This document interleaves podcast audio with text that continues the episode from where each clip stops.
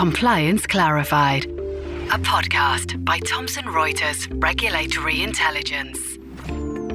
Hello, and a very warm welcome to Season 4, Episode 1 of Thomson Reuters Regulatory Intelligence's Compliance Clarified podcast. My name is Susanna Hammond, and I'm Senior Regulatory Intelligence Expert here at TRRI. Now, in the first three seasons of the podcast, we covered an enormous range of topics ranging from sanctions to cryptos to culture to personal accountability, diversity, data governance, and the evolving impact of financial crime. So now we're one year into our podcast, and I'm so pleased to be able to say that we're at around 17,000 downloads.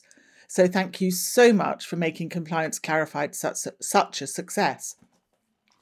Now, in the first episode of Series 4, we're looking at the issues, challenges, and concerns compliance officers need to consider for 2022. And I'm delighted to say I'm joined by Mike Cowan to chat through the list of 10 things. Hi, Susanna, and a Happy New Year to you. And Happy New Year to you too. Uh, heading into 2022, I mean, for goodness sake, the pandemic really should have been in the rearview mirror. But instead, the world is dealing with the impact of yet another variant of COVID 19. Now, many financial services firms had scheduled post pandemic reviews, but those have now, by and large, morphed into a rolling review of the efficacy of hybrid working arrangements. As ever, risk and compliance officers will play a central role in preparing their firms for all eventualities. The list of issues for compliance officers to consider will, of course, be firm and business specific, but there are a number of areas which all compliance officers, regardless of jurisdictional sector, will need to consider in the coming year. So, Mike, we're going to pick up on a topic we spoke about previously at least twice in this podcast. But so, where are we with the shifting on individual accountability? So, just before I delve into individual accountability, uh, I'll just say that once again there are some absolutely great points in the in this top ten. Um, many of them, I have to say, very large subjects, and we may only scratch the surface here. And I guess one of those is personal accountability. Um, I think it's interesting to note that the concept of personal liability for senior managers uh, is not a new one. Um, it is. It surprised me, but it's, it's it is almost six years since the UK launched the, the world's first standalone personal accountability regime um, for senior managers, the Senior Managers and Certification Regime. Um, what is new is the changing perception of the potential sources of, of liability and how regulators are interpreting accountability, and then the development of accountability regimes globally. Um, on that final point, on the, on the development point, uh, compliance officers will see continued development of regimes uh, around the world. Not only in the UK, where SMCR is now new to uh, recognised investment exchanges, credit rating agencies, and payment and e money firms, but, but regimes are being developed in Europe. Ireland are developing their own regime. Hong Kong is following the UK's example. And in the United States, uh, they are expecting unprecedented focus on corporate accountability, according to John Carlin, the principal associate and former acting deputy attorney general. In the US, the SEC, the Securities Exchange Commission, has also taken a tougher approach towards enforcement and, and corporate accountability. I suppose booking the trend, though, is Australia, where regulators are expected to take a step back from the pursuit of personal accountability in 2022. Uh, this is because of the priorities such as post pandemic economic recovery, the cyber risk, operational resilience, or, or these we may touch on here, uh, take centre stage. However, it is expected that the regulators in Australia will use the personal accountability regime, the BEAR regime, to ensure that these threats are managed properly by firms. Um, in some ways, as we sit at the beginning of 2022, it's increasingly hard to, to make the case that these regimes have delivered the results that many expected six years ago. Uh, there seems to be increased pressure on regulators, especially in the UK, to use these powers more. For example, sanctions imposed in respect of two money laundering cases, NatWest and HSBC, where no individual has been fined, um, have set the stage for confrontation between lawmakers and regulators about the lack of senior individuals being held to account. And to further the, the debate, in October, the Treasury Select Committee in the UK wrote to the Chief Executive of the, F- of the Financial Conduct Authority demanding to know how it was possible that no individual had been charged after HSBC uh, admitted three, uh, three counts of failing to comply with money laundering regulations. Then you have the different sources of personal liability. There's a wide range of conduct issues that could be captured under personal accountability regimes. We've seen fines on individuals for unauthorized activities and misleading regulators in Dubai. The CEO of Barclays and the CEO of Credit Suisse have, have stepped down for conduct related issues. And we've had instances of stealing sandwiches and failing to pay rail tickets. All of these need to be considered in this space, and all of which makes you know the compliance officer's job increasingly difficult. Not only trying to encourage and monitor compliant behaviour in the wider organisation and trying to, to spot these uh, these instances of poor conduct, but also trying to comply with the details of the regimes themselves as compliance officers and, and the role of head of compliance, for example, is included w- within these personal accountability regimes. Mike, thank you very much. Yes, I think uh, the sources of non financial services misconduct is going to be something compliance officers really are going to have to to focus on. Um, moving on to a very much a financial services source of misconduct and one that may well have been exacerbated by hybrid or non office working environments is personal account dealing. Now, personal account dealing rules and requirements are in place for very, very good reasons. Market abuse not being the, the least of them, conflicts of interest, going breaching firewalls, all of those sorts of things. Now, the example I'm going to give, the issues here occurred pre pandemic, but I would suggest that, particularly given a hybrid working environment, firms need to really focus on personal account dealing rules and how they can make sure firms are complying with them, and specifically the individuals are complying with them. The example I'm going to give is actually an Irish one. Um, and in March 2021, the Central Bank of Ireland, the regulator, reprimanded and fined J.E. Davy. Now, the fine was just north of 4 million euros for regulatory breaches arising from personal account dealing. And the reason why this is such a strong example is that J.E. Davy was, and I emphasize the was, Ireland's largest stockbroker, had best part of 50,000 clients, 8.5 billion euros under management. However, its senior managers went out of their way to walk around the compliance protocols, the compliance infrastructure, the policies and procedures to personal account deal and in a massive conflict of interest. Now, and in fact, the uh, issues were such that the compliance function didn't actually find out that this had all gone on until well after the event when things were put into the public domain. You can imagine how good that looked for all concerned. It's a case worth looking at to double check and benchmark your approach to personal account dealing with and take it pretty much as a list of how not to do things. And just in the case of J.E. Davy, the fallout really has been profound. And chief executive has stepped down. Davy has lost its role as the primary dealer in Irish government debt, and now it's been sold. I would suggest making sure your, your firm is not similarly compromised is well worth looking into in 2022. And talking of things that can make you quite literally vulnerable, I'll hand back over to Mike to talk about vulnerable customers. Yes, quite a jump from personal account dealing to vulnerable customers, but uh, but here we go.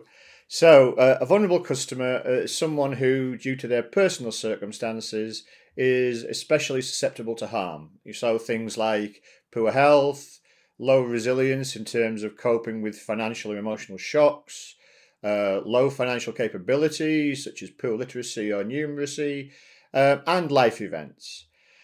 And this is an area which will continuously develop as financial servicing, services offerings develop and as customers' profiles change. Um, however, at the moment, I think I would suggest two areas where compliance officers may need to, to focus from a vulnerable customer's perspective. I think, firstly, um, we've had two years of the pandemic, and there is no, no doubt that as a result, uh, a cohort of financial services customers will have been placed in financial difficulties and therefore classed as vulnerable customers. Regulators did react to the pandemic by flexing conduct rules um, to the situation in hand, and this left firms with, with new requirements to comply with. However, now the pandemic has, has, is moving through, regulators have reversed those changes, and firms are now having to amend procedures and, and perhaps revert back to previous procedures all of which is a real coordinating nightmare for compliance officers who really need to, to keep on top of all of this and to keep up to speed with what um, regulations apply where, what changes have been made, and what is and isn't compliant. And this is particularly the case for vulnerable customers because these are the customers that will suffer the greatest as a result of any breach or non compliance that the firm may uh, uh, uh, may uh, instigate. So, the first thing is the effect of the pandemic on vulnerable customers and the changes that have been made. The second thing that I want to, to raise is that firms now need to add to the list of vulnerability um, the possible impact of digital transformation. Many financial services firms have leveraged digital transformation and deployed enabling technologies in response to the pandemic but vulnerable customers risk being left behind by technological change, particularly for, for that change has happened at speed and the firm perhaps hasn't had chance to uh, uh, interact with the customer sufficiently enough. I think uh, the final point that I wish to make on vulnerable customers is the fact that in the UK um, in, in 2022, the Financial Conduct Authority are uh, uh um, looking to introduce their consumer duty of care, which they're currently uh, consulting on. And this may well have a have an impact on the way firms go about um, uh, managing their conduct risk. The duty of care is a set of proposals aimed at highlighting a higher standard of customer protection in the retail financial markets. And so, uh, uh, just a, a, another reason for why compliance officers need to focus in on this area. Thank you very much, Mike. Um, and we are bouncing from topic to topic here. So, what I'm going to now um, pick up the thread on is the challenges of diversity. Now, I'm pretty sure all of you will be all too familiar with the ESG agenda, so environmental, social, governance agenda. And of course, there has been an enormous focus on climate risk and so on and so forth. But under that regulatory umbrella is now also diversity. I mean, there's a bunch of a slew of other social concerns, but under the S, there is diversity, and diversity brings a lot of challenges for firms, as you might imagine. Because not only are you, as a firm, going to have to figure out what good looks like for you, but there is absolutely no international coherence yet as to what good now looks like in terms of both policy requirements and then also disclosure requirements around this. I mean, we have some pension funds in the US which are saying that unless you have a certain number of women on the board or ethnic minorities on the board, actually, we're not going to invest in you anymore. So, that sort of diversity is on one hand and all of this. But on the other hand, compliance officers need to get not necessarily take on their own plate, but need to get involved in whether or not their firm truly has a comprehensive approach to diversity.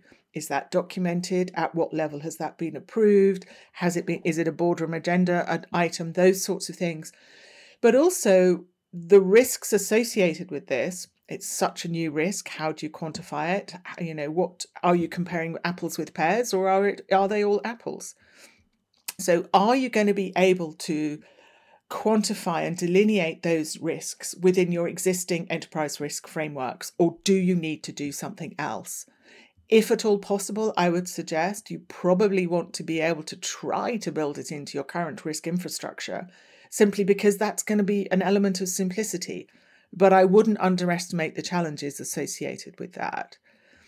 The other element to this, which is where there's going to need to be really quite a lot of collaboration, I would suggest, within firms, is that there, whether you do this through a working group, committee meeting, under whatever um, badge you want to put it, but you are going to need to delineate the specific roles and responsibilities for compliance, human resources, and the risk management functions to make sure they can all work cohesively together, coherently together, to have a consistent approach to not only the policy that the firm is going to have to have, but also the disclosures that the firm is going to have to make.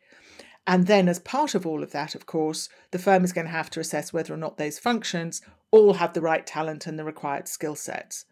Now, that may require something of a gap analysis to be undertaken to see well, do we have the right skills? But I would also suggest that this is such a new area again.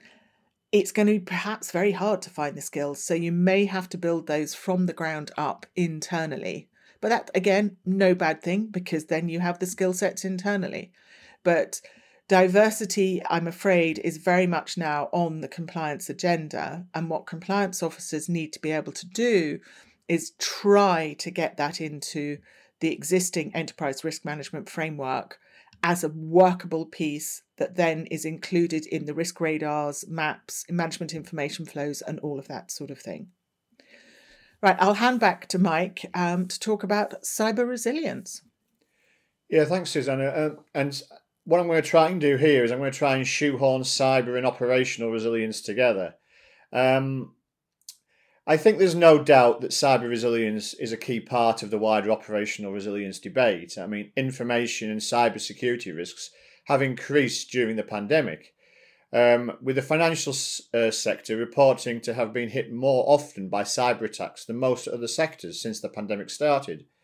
In fact, Christine Lagarde, the chair of the European Central Bank, told Reuters Newsmaker in April 2021 that the greatest economic threat is that of cyber. This was echoed by Wayne Byers, the chair of the Australian Prudential Regulation Authority, when in a speech he said that cyber presents arguably the most difficult prudential threat. It's driven by malicious and adaptive adversaries who are intent on causing damage.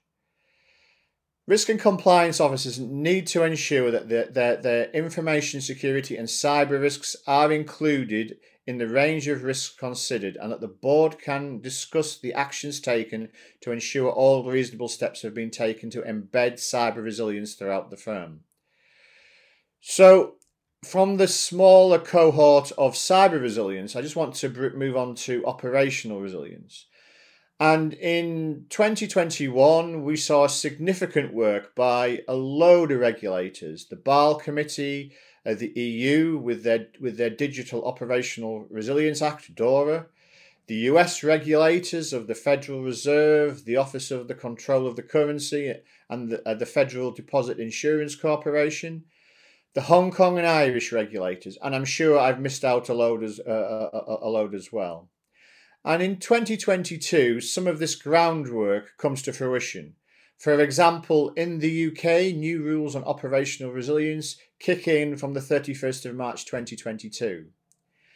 One of the areas, areas regulators are expressing concerns about, in particular, is financial services increasing resilience on a small group of cloud computing providers. Cloud and other outsourcing providers bring great benefits to financial services, but they are increasingly viewed as a systemic operational resilience risk. Policy related to big tech uh, uh, firms in particular is under development. I mean, in the UK, regulators plan two consultations operational resilience incident reporting and outsourcing and third party risk management register for the first half of 2022. In the EU, DORA looks set to be the first worldwide in terms of getting big tech to, uh, to engage in financial sector operational resilience work. EU policymakers should, fi- uh, should finalise the DORA proposal in early 2022, thereby introducing an oversight regime for cloud providers and setting common standards for IT risk and cyber security um, for participants in the financial system. Compliance officers need to fully engage with the regulatory requirements about resilience, whether that be operational or cyber resilience. Feedback suggests that on operational resilience that some firms have underestimated the requirements and are not fully on board. This makes the compliance officer's job more difficult, as this suggests a more fundamental cultural systemic issue at the firm rather than direct problem with complying with the specific regulatory requirements that, that the, oper- the regulators are putting forward from an operational resilience perspective. Thank you. Yes, um, I, I talk about operational resilience in the introduction to the My 10 Things article, which is slightly cheating and making it 11. But yes, absolutely. Operational resilience is totally something compliance need to have on their radar and be fully up to speed on. And, you know, very much associated with that is the whole concept of hybrid working, flexible working, however you wish to badge it. And despite the sort of almost yo-yo oh we're back to the office oh no we're not that has been going on with the various variants of, of covid i would suggest that at least some form of hybrid working is here to stay um, it has been proof of concept of remote, remote working and compliance functions have by and large adapted to hybrid and flexible working arrangements but there are some measures they need to think about with how you wish to take some of these forward as permanent changes, what other changes and flexibility are needed as the pandemic continues. Now, as a checklist for compliance officers to refer to, firms really could do worse than a codification that the UK Financial uh, Conduct Authority came out with in the autumn. And I'll give you a few of them. Um, uh, do you have a plan in place which has been reviewed before making any temporary arrangements permanent? And is it reviewed periodically to identify any new risks? Is there appropriate governance and oversight by senior managers under the senior managers regime, committees, and so on? And is this governance capable of being maintained? Can you cascade policies and procedures to reduce the potential for financial crime? Can you put an appropriate culture in place? Can, critically, control functions such as risk compliance and internal audit carry out their functions unaffected such as when listening to client calls or reviewing files.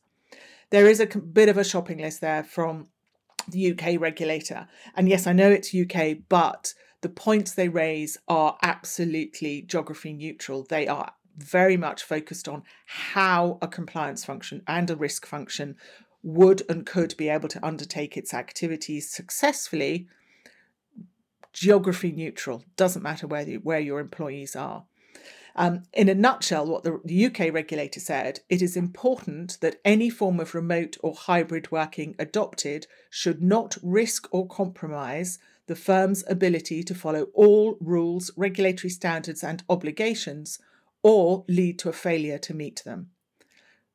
I would suggest gap analysis against that list would be a very useful step in terms of your post pandemic review, if you're lucky enough to be in that position, or how you morph into a continuing pandemic review. Back over to Mike to look at uh, climate risk reporting. In this relay run that we are that, that we are current, we are indeed in, yes, yes, and apologies for listening uh, to listeners for the for the piecemeal approach to this, but uh, the ten things were, were quite disparate and quite uh, self standing issues. So, uh, climate risk reporting, um, at a minimum, uh, 2022 looks set to be the year that financial services firms um, continue to implement some of the regulatory initiatives that have been uh, under preparation for the past few years in the climate risk space. Um, there is a whole raft of regulatory initiatives at international, national, and regional level which could have serious consequences for firms that fail to assess and address their climate exposure. For example, at an international level, the International Sustainability Standards Board uh, disclosure standards will become the international reporting benchmark on sustainability matters. Transition plans, disclosure, stress testing will be top priorities for European and, and, and UK regulators in 22. Statements from the UK FCA and the PRA from the European Securities and Markets Authority and the European Central Bank should leave firms in no doubt that these are areas that are seen as very important to regulators and uh, f- firms should be on notice uh, for um, um, uh, appropriate action, shall we say, um, should they fall beneath what is expected of them. In December, uh, in December 2021, ECB officials made it clear that the results of initial round of self-assessed climate stress testing were inadequate. Not one of the 1,600 eurozone banks that participated have fully quantified their climate risk. That led to, to Andrea uh, Enria, chair of the supervisory board of the ECB, stating that the regulator could not rule out supervisory action for firms with similarly poor results in 2022. In October, ESMA instructed financial regulators across the, the 27 member states to prioritise greenwashing in their annual review of corporate financial statements. Lawyers have warned that firms misallocating investment products under the Sustainable Financial Disclosure Regulations, SFDR, could face civil as well as regulatory action for greenwashing.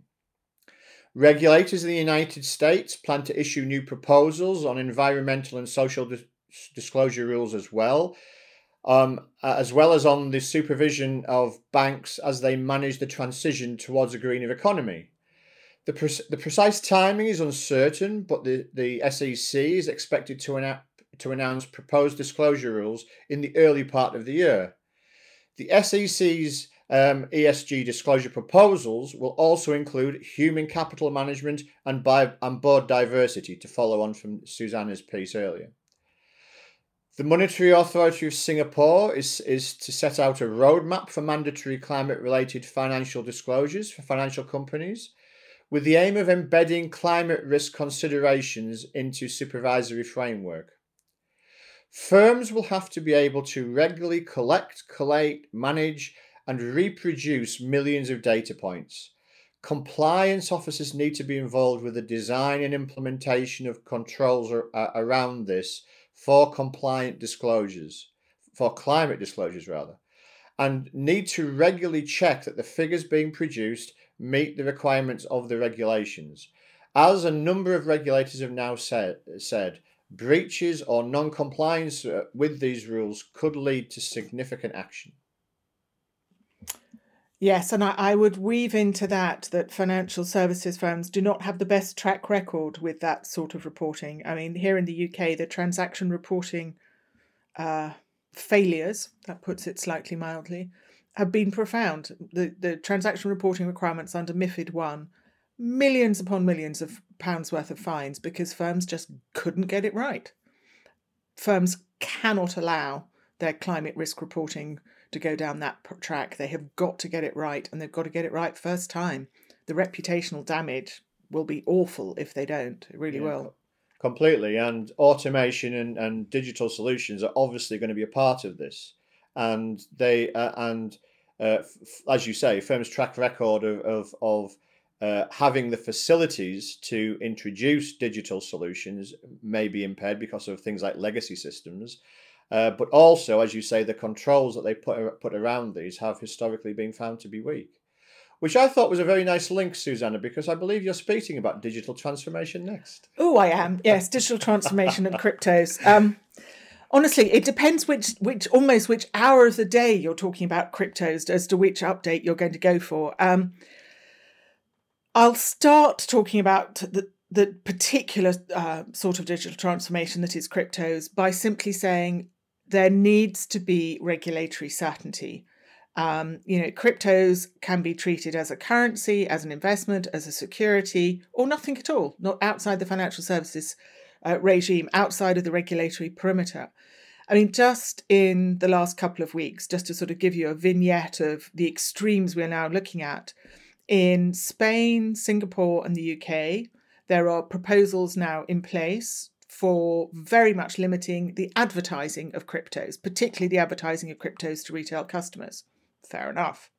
We also have the Central Bank of Russia, who is proposing basically banning the issuance and mining of cryptos um, for everybody. However, it is also considering a digital ruble. On the flip side to that, in the US, there is currently an extremely glossy, slick um, TV advertising campaign fronted by Matt Damon advertising cryptos. You know, take your pick on the regulatory spectrum as to where all of this is.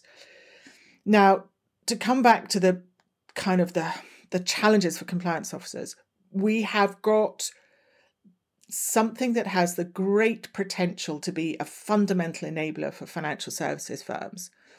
Opportunities and benefits arising from cryptos with regard to payments and transfers and all sorts of things are potentially vast. But they have to be within a regulatory framework that is consistent, coherent, and understood. And we will add in also the cyber resilience, which Mike has already picked up. Of course, they need to be cyber resilient. So, compliance officers need to basically keep their and completely open mind on cryptos. It is an incredibly fast moving space. I would suggest the regulators aren't perhaps moving as fast as the crypto industry itself. Um, one of the areas which may end up being a complete game changer for all of this is central bank digital currencies. Now, as we speak, that none of the G7 have actually said they're going to do it. Um, in the US, there is a consultation paper not quite saying we're considering central bank digital currencies, but more we're considering the concept of central bank digital currencies. Please give us your thoughts. Here in the UK, there is a consultation, the initial consultation from the Bank of England and HM Treasury saying, well, we're thinking about central bank digital currencies. But even here, the Treasury Select Committee has put out a paper saying central bank digital currencies are a solution looking for a problem. There is an awful lot that needs to come together in some sort of coherence on cryptos if we really are going to be able to reap all of the potential benefits there. So I, I wish I could say on these are the three things compliance officers need to do about cryptos. I mean, by the time I'd finished speaking, those three things would be out of date. It is an area you are going to have to watch like a hawk.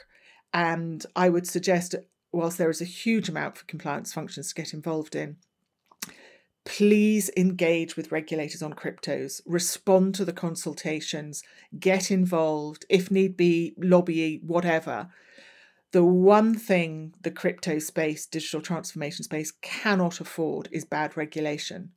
Bad regulation will just have so many unintended negative consequences.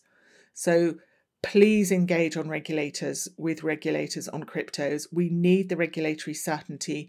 We need the coherence of approach to cryptos. You know, what is a crypto? Is it an asset? I mean, we're, we're back to um, Madame Lagarde, in, in one of the Reuters newsmakers, came out with a very clear statement. There is no such thing as crypto cryptocurrencies. They're all crypto assets. Well, terrific. So how do we then get see them regulated? And what does that mean for compliance functions? It's a watching brief on cryptos, and it's a brief you're going to have to stay very involved in. And I wish I could say the next segue was completely unrelated, but sadly not completely unrelated to cryptos. So I'm, I'm going to pass back to Mike to talk about financial crime. Yes, I am going to mention cryptos, but only in passing, I have to say, because the financial crime is a huge topic. Uh, one that is a, per- of, of perennial concern to firms and compliance officers. Uh, still deserves to be in the top 10, don't get me wrong, but it's nevertheless a huge topic. So let me see if I can break this down into a couple of elements. So let's start with money laundering. Um, there seems to be a renewed focus on money laundering from the regulators. An example of this is, as I mentioned earlier, uh, the UK FCA concluded with two enforcement actions against NatWest and HSBC, resulting in large fines and the regulator's first criminal conviction under the UK's money laundering regulations 2017. Developments that are predicted for 2022 include the EU member states facing greater pressure from the EU Commission to catch up with anti money laundering directives, to try to reduce fragmentation of the market, and to lay the groundwork for, for the Commission's plans for a stronger um, uh, money laundering, uh, anti money laundering regime. Last year, the EU Commission launched a package of proposals, including the introduction of a single rule book for anti money laundering introducing rules in the areas of customer due diligence and beneficial ownership, and setting up an EU level anti money laundering authority. There was also a sixth anti money laundering directive, as well as revisions to the 2015 regulation on fund transfers to ensure all types of crypto assets are covered. In the UK, the UK government in 2022 uh, are looking to kickstart its economic crime plan and make good on promises to improve suspicious activity reporting and prevent the use of its corporate register uh, by criminals. In the US, the US Treasury Department's anti money laundering u- unit is issuing new and amended regulations implementing the Anti Money Laundering Act of 2020 and the Corporate Transparency Act. These laws promise to significantly alter the anti money laundering la- landscape for international financial institutions as the Treasury works with regulators, law enforcement agencies, financial institutions themselves, and other stakeholders to try and improve the effectiveness of US um, anti money laundering regime. It's interesting that, that, that a side effect of, of, of, this and a side effect of the enforcements that are going on, and indeed the past enforcements that, that, that, that have happened on money laundering, is that these have all been in the traditional financial services sector around banking or, or other types of authorized financial services activity. Whereas now the move may well be to for the regulators to look at non-regulated areas uh, uh, where money laundering could be a greater risk, such as casinos, bullion dealers, and, and other non-designated, non-financial uh, businesses and professionals. And 2022 may well see a heightened risk of enforcement in these areas. So that's money laundering. The second point I want to make is around uh, the impact of the post pandemic. So, uh, some factors, like I say, are pandemic related, with concerns about the rise of cyber enabled financial crime. An update from the Financial Action Task Force in December 2020 considered changes in behaviour because of the pandemic, whether that of individuals, companies, or governments, and which have in turn presented criminals with new, mainly cyber, opportunities to commit crimes and launder, launder the proceeds. The shift towards digital transactions and an acceptance that digital identity will be critical to the post COVID 19 economy is a key risk in this area. Other risks that may have developed in 2020 uh, because of the pandemic are the money laundering risks in the post cash economy and the financial crime risks evolving, evolving around other areas, such as the development of cryptos and the cybersecurity risk that we mentioned earlier moving on, I, I, suppose, which is slightly pandemic related, but moving away from the pandemic type issues. Uh, other factors will include things like the international sanction re- regimes. All firms are aware that a sanctions compliance program is a core competency. A risk based approach to sanctions monitoring has always been part of a financial services firm's obligations regarding the combating of financial crime. Sanctions screening, sanctions compliance, and evidence in compliance with other under and overlapping requirements remains a challenge. A few of the more immediate concerns needing compliance consideration are the approach to Afghanistan following the Taliban takeover, the emerging use of sanctions against a crypto exchange deemed, deemed to be a conduit for illicit funds, and the implications of the Chinese counter foreign sanctions law. And I'll add to this list the the the potential for sanctions against Russia as part of the, UK, the Ukraine crisis. Like I say, from a financial crime point of view, I may only have touched the surface here, but this is just a flavour of things that compliance officers need to be aware of as we move into 2022.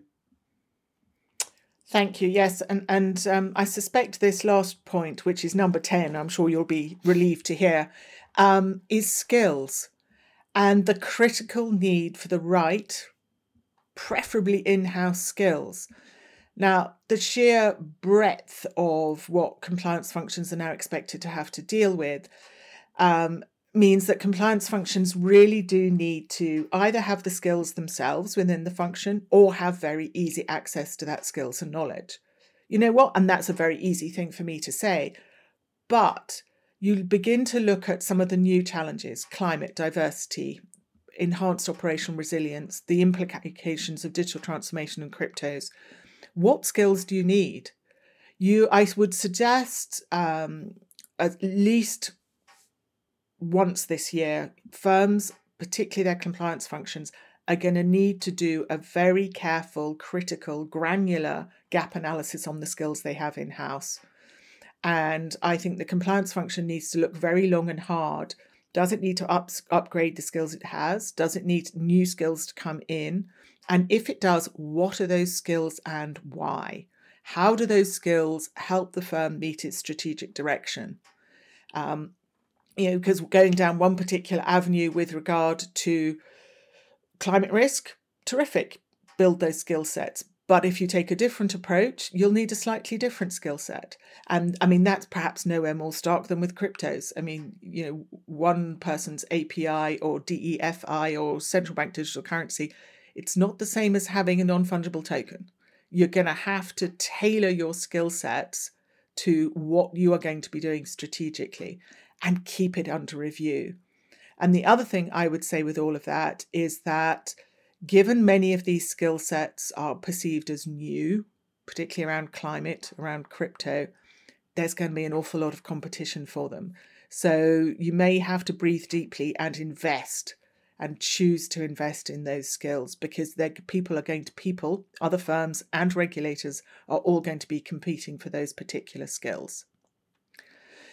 So on that, we have done a whistle stop tour through 10 things for compliance officers to think about in 2022.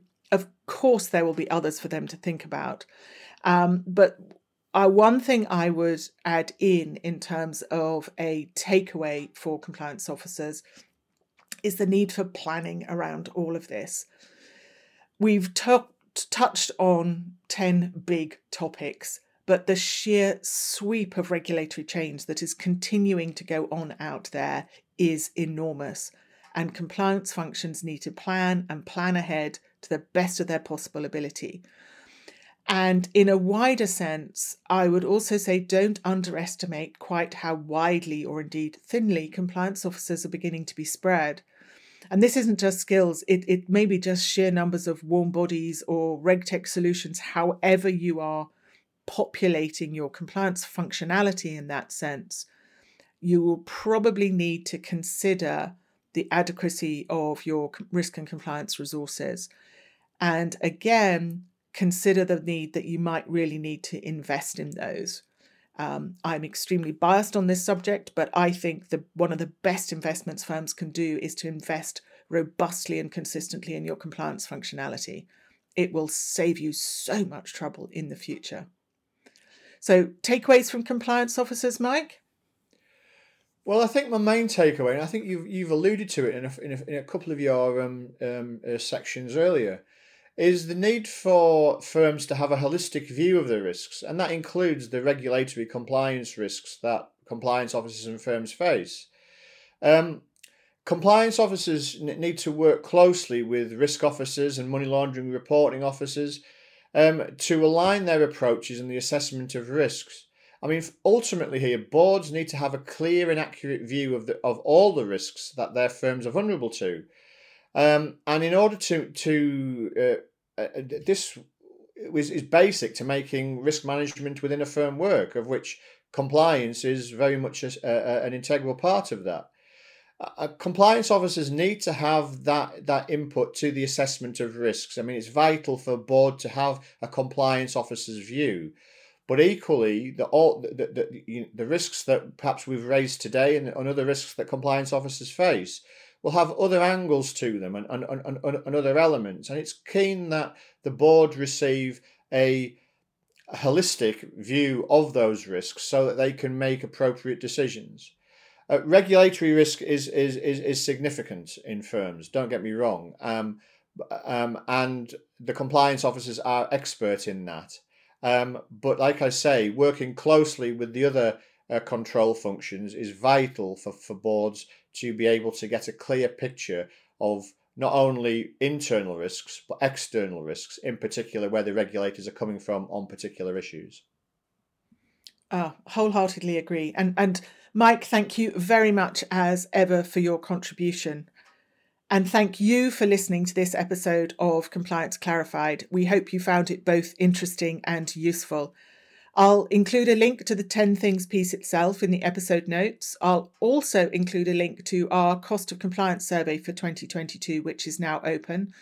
And as usual, I'll include a link for further information on Thomson Reuters regulatory intelligence itself. Last but not least, as ever, very much appreciated if you could take the time to review the podcast and do let us know any suggestions for future topics. Thanks for listening.